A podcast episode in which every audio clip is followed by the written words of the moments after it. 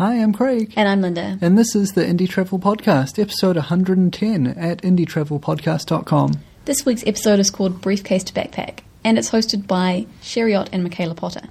Now, as you know, um, at indietravelpodcast.com, we do articles week by week, or sometimes even squeeze in two each week. And Sherry's been one of our writers for a long, long time. And quite apart from that, we really love Sherry's blog, World, because she talks about all her travels, especially now she's living in Vietnam.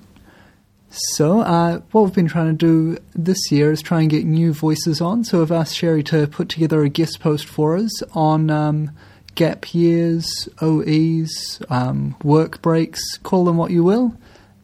So, she and Michaela are going to be talking about their great new site, briefcase2backpack.com. Let's get into it. Hi, this is Sherry Ott of Ott's World Travel Blog, and I'm joined here with my business partner, Michaela Potter. Hi, everyone. Before we get started, I'd like to thank Craig and Linda for letting us host today's podcast. I've been an avid listener of Indie Travel Podcast for years now, and I'm also lucky enough to occasionally get to share my stories on their site as a guest writer. Craig and Linda even interviewed me in episode 52 to talk about my reentry into America after 16 months of travel around the world. So I kind of feel like an Indie Travel Podcast alum.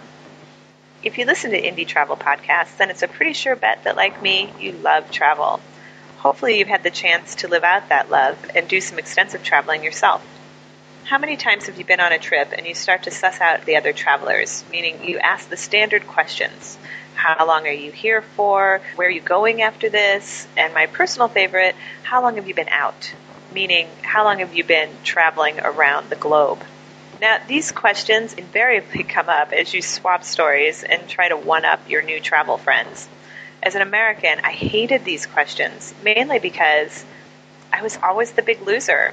My answers always went something like this How long are you here for? Oh, I'm here seven days. Where are you going after this? I'm going home to New York City because I have to go back to work on Monday. And at this point, you get the look of shock and horror on their face because you only have one week to spend here. Then they'll ask you, you know, how long have you been out? Uh, and your answer is, um, I don't know, three days. So it's actually quite depressing to go through these questions and answer them as an American. There's a massive cultural divide among Americans and Brits and Aussies and Kiwis and Canadians, and it mainly has to do with how we look at travel. Americans look at it as just a trip, a one week vacation, but our foreign counterparts look at it as true travel lasting six months to a year. For Brits, Kiwis, and Aussies, the concept of a career break, gap year, sabbatical, or whatever you want to call it, it's very common.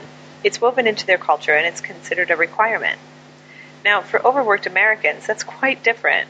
We don't think we can leave our careers behind for more than a week, as we would hear a, the flushing sound, the sound of our career going down the toilet one of the goals that I shared with Craig and Linda in my interviews was that I wanted to inspire other Americans that career break is not an evil, career destroying word. And if you combine it with travel, it can actually be a life altering experience. And that brings us to today's podcast about a new career break website www.briefcase2backpack.com. You know, Sherry, you mentioned the cultural divide when it comes to travel. But it's also important to note that our culture has ingrained into us this mindset that you can only travel long term once you're retired. So if someone decides that they want to take a midlife career break and travel like we've done, that decision is not always met with wide support. In fact, most people can't believe we're able to do something like this, when in reality, anyone is able to do it if they put their minds to it. What was it like for you when you told your family your plans? Oh, my dad kept asking me, but do you have to quit your job? Can you just leave for a little bit and come back? Won't they understand? I think he was very worried about my future career and what I was doing to it. And I don't think he had any idea how much I disliked my current job, obviously. And then my mother, on the other hand, simply wanted to know why I had to go traveling around the world when there were so many great things to see in the United States. So I don't think that they fully got the concept. Well, my family is used to, to all my travels. In fact, from a very early age, uh, my mom's from England, so she would always take us back for vacation. So I was introduced to international travel from early on. But when Michael and I went on our career break together, his family just couldn't understand it either. In fact, his father didn't think that he'd be able to explain a three month break in his resume, despite working for 14 years straight with the same company. And that's where the American mindset is so different when it comes to looking at our careers. Our culture makes us feel as if our jobs and careers are at risk if we take even a short break. Now, before our trip, Michael's travels were pretty much limited to week vacations here or there and never really had a cultural learning aspect to them. But after meeting so many other backpackers who are on the road for more than a year, he was blown away. I remember him saying how everyone else in the world seems to be getting it right with their travel mindset. And he also couldn't believe how few Americans we met, which wasn't surprising to me. I know I'm actually more surprised when I do run into an American on the road. And usually, they're only traveling for a few weeks. In fact, when I meet other travelers and tell them I've been out for 16 months, they normally first guess that I'm Canadian, as if it would be absurd to be meeting an American doing around the world travel.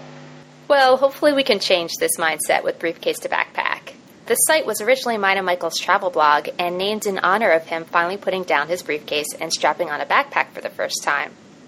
When we saw that we had similar goals in making the concept of taking a career break and traveling more widely accepted by Americans, we felt that the name was perfect, and the site is now morphed into its current state. Not only do we want to change the American mindset, we also want to create a community so that people looking to make this dream a reality have a positive support group that they can turn to. We decided that we didn't want to tell people how to take a career break and travel, as there are plenty of great sites out there already doing that. Rather, we wanted to share our personal stories and those of others so that they could be inspired to make the right decision for themselves.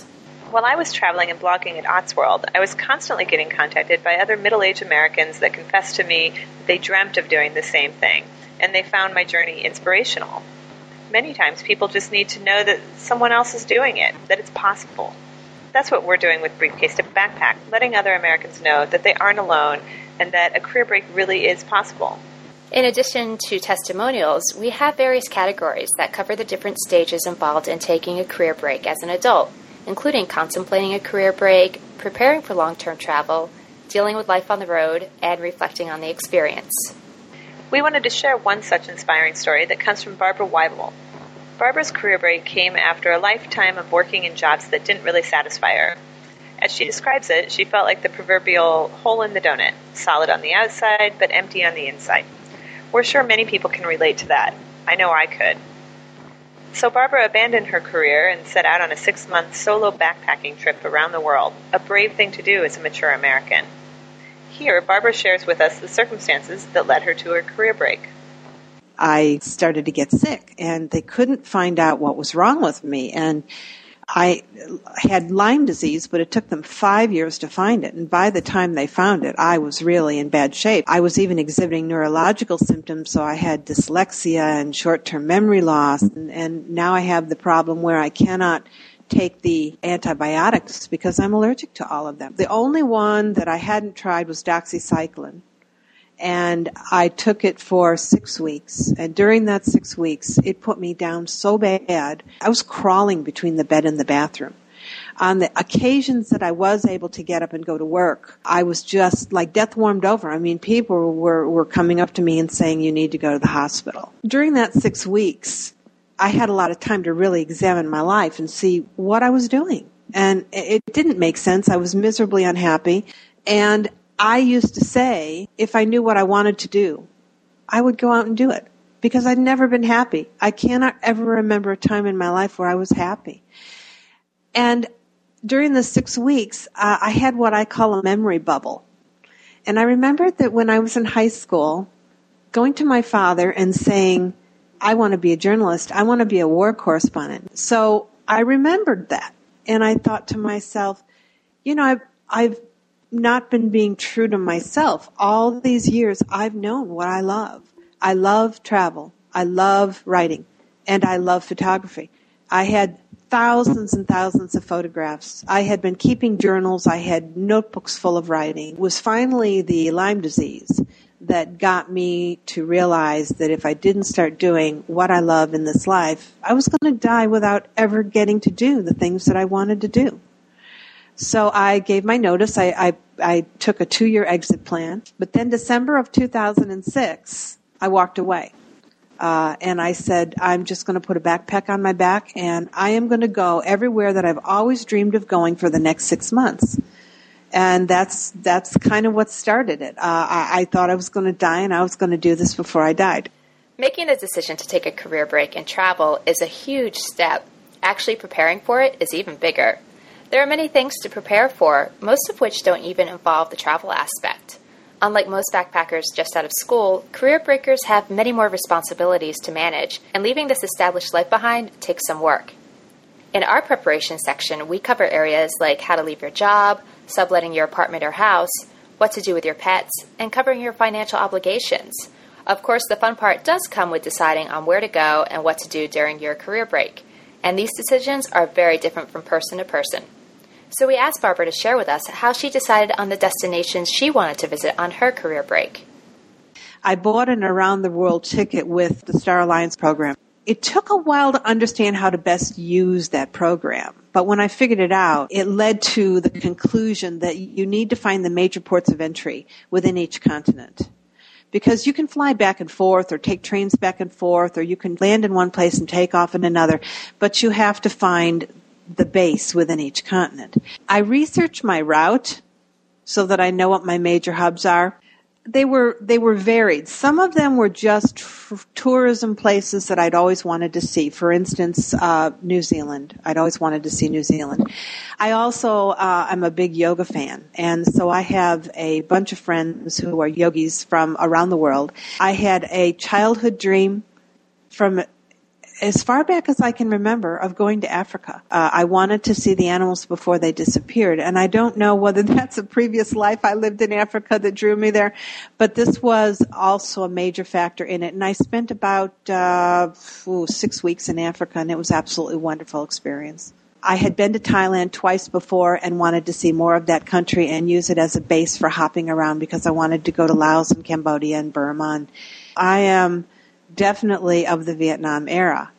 And I, for some reason, I wasn't in the service. I had friends who went. I, I did lose some friends. I needed to go to Vietnam to see it, to, to experience it, to learn about what happened from their point of view.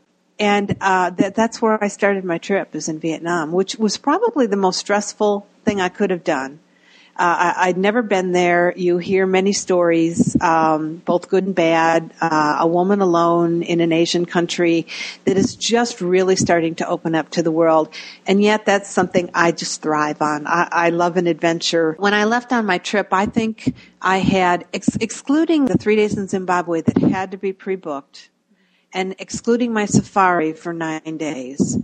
I only had, I think, four, three or four hotel nights booked before I left for the entire six months. And I like that because uh, I will only book if I'm coming into a place late at night where, you know, I get, you get into Bangkok at, at 11.30, 12 o'clock at night, you've got a, an, an hour ride from the airport. You really don't want to be wandering around at one o'clock in the morning looking for a place to stay, especially since so many of the places shutter at night. So um, I did make reservations when I was flying in late and in places where I'd never been before. But other than that, I wanted to be free to find my schedule at the drop of a hat, especially when you're staying in the hostels. You know, you get on the backpacker track and you, you, it, it's funny, I've met people from country to country uh, that you know we're all staying at hostels and we'd run into one another from country to country, and people will very uh, readily share with you places they've been that are not to be missed. So I wanted to be able to say, oh, okay, I'm going there tomorrow. Americans are just used to one or two week vacations, and most are just learning to relax by the time it's over. For many, it's also a very sanitized way of traveling, often spending time in resorts with little contact with the local culture. So the idea of long term travel can be a very scary one in our Life on the Road section, we share stories of dealing with the struggles you may run into, as well as helpful tips on how to stay in touch, where to stay, and dealing with culture shock. Barbara shares with us how she handled adapting to the various cultures she encountered, as well as dealing with the frustrations.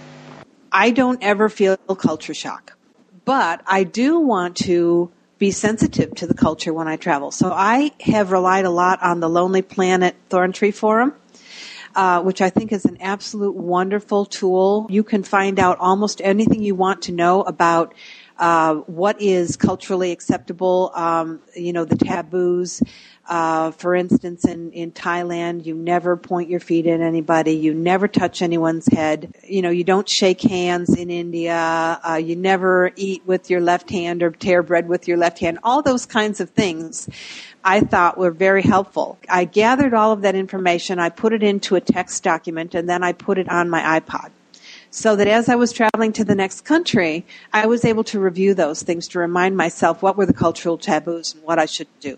I'm almost embarrassed sometimes to be an American, um, not from a political standpoint, but from the way we have a sense of entitlement, and we tend to be very arrogant and demanding, and I quite often will run into situations where Americans are pounding their fists on the counter and yelling at people, and you know, you can't enjoy travel that way. You have to be willing to roll with the punches and uh, yelling and getting aggravated. It, it really doesn't help a thing. In the moment, it might be frustrating, but those are the kind of things that you'll reflect back on for years and years and years, and that makes travel an exciting thing to talk about and write about. Uh, I would encourage people to just really relax and let experiences come to you in the country. I also believe absolutely firmly that luxury is the enemy of travel. You're treated like a rich person, people in uniforms and gloves feeding you American type food and uh, you're, you're living in American type facilities and you're not really interacting with the local people. And if you try and go out at night, they will warn you, oh, don't go out, it's dangerous. Please let us call a cab for you. And I just find that ridiculous. Um, so I always try and tell people to stay in local places, whether you're doing homestays or or hostels, and even hostels can sort of you can get in with the backpacker crowd and not really meet the local people, but they are certainly an entry into local experiences because the people who run them always know where to go and what to do and can hook you up with local people. Of course, the hardest part of this eye opening experience can be the reentry process and facing reverse culture shock. It can be a very difficult process reflecting on what you just experienced and deciding on what next steps to take. I've always taken a career break when I felt that I couldn't go any further in my current job and was ready to move on to a new opportunity. This time around, it was pursuing a freelance production and graphic design career. For me, I decided I wasn't ready to return to life in a corporation. Instead, I took the steps that led me on a path allowing me to travel and hopefully make a little money. I got my CELTA certification to teach English as a second language and took my 14 years of corporate IT skills on the road to Vietnam, where I now live and work independently. I teach ESL in Vietnamese corporations, and I do some website management, and I write, and I do photography, and I talk about career breaks. Michael was the complete opposite. He hit an impasse in his job, but this break and travel experience made him more energized than ever to finally pursue his career goal of growing into a senior executive role. Without the break, he probably would still be at his old company in the same role. And Barbara's now finally pursuing her childhood dream and has become a travel writer and photographer. She'll even be hitting the road soon and writing about her experiences as she travels across America for six months. The key thing for Americans to keep in mind is that there is life after a career break, and it's not something to be afraid of, but be excited by. You'll find a job, your career will be enhanced by your travel experiences, and life will go on just as it did before, if not even better. But now you'll know where Borneo is on a map. We hope this podcast has provided some inspiration for some listeners out there to take the big leap take a career break and travel. And if you need more inspiration, travel tips, reentry tips, then visit us at www.briefcasetobackpack.com. That's all one word and it'll be in the show notes. The travel tips are even helpful if you aren't an American. They're really for any travelers looking to do long term travel. Also, if you've taken a career break, we want to hear from you. Share your story and help inspire others contemplating taking a career break for themselves. Yeah, do a good deed. Share your story and be an inspiration to others who want to put down their briefcase and pick up the backpack. Thanks, Sherry, and thanks, Michaela, for guest hosting this indie travel podcast. Yeah, it was really great. And you'll be hearing from Sherry again pretty soon. Yeah, we've got her lined up to do a Saigon Visitor's Guide, which, uh, yeah, we should have up a month or so. Yeah, I'm really looking forward to it. Cool. All right, before we go, we wanted to read a review from the iTunes store. We've got one from Jim Robbins. He says, I love this podcast. It's full of interesting tidbits of info and hugely useful advice, and makes it easy for me to pretend that I'm travelling somewhere exotic and not on a commuter train going into London. Thanks. awesome. Thanks, Jim. And hopefully, this show is particularly insightful for you. Yes, excellent. Before we go, we also wanted to mention Top, top Travel Content Europe.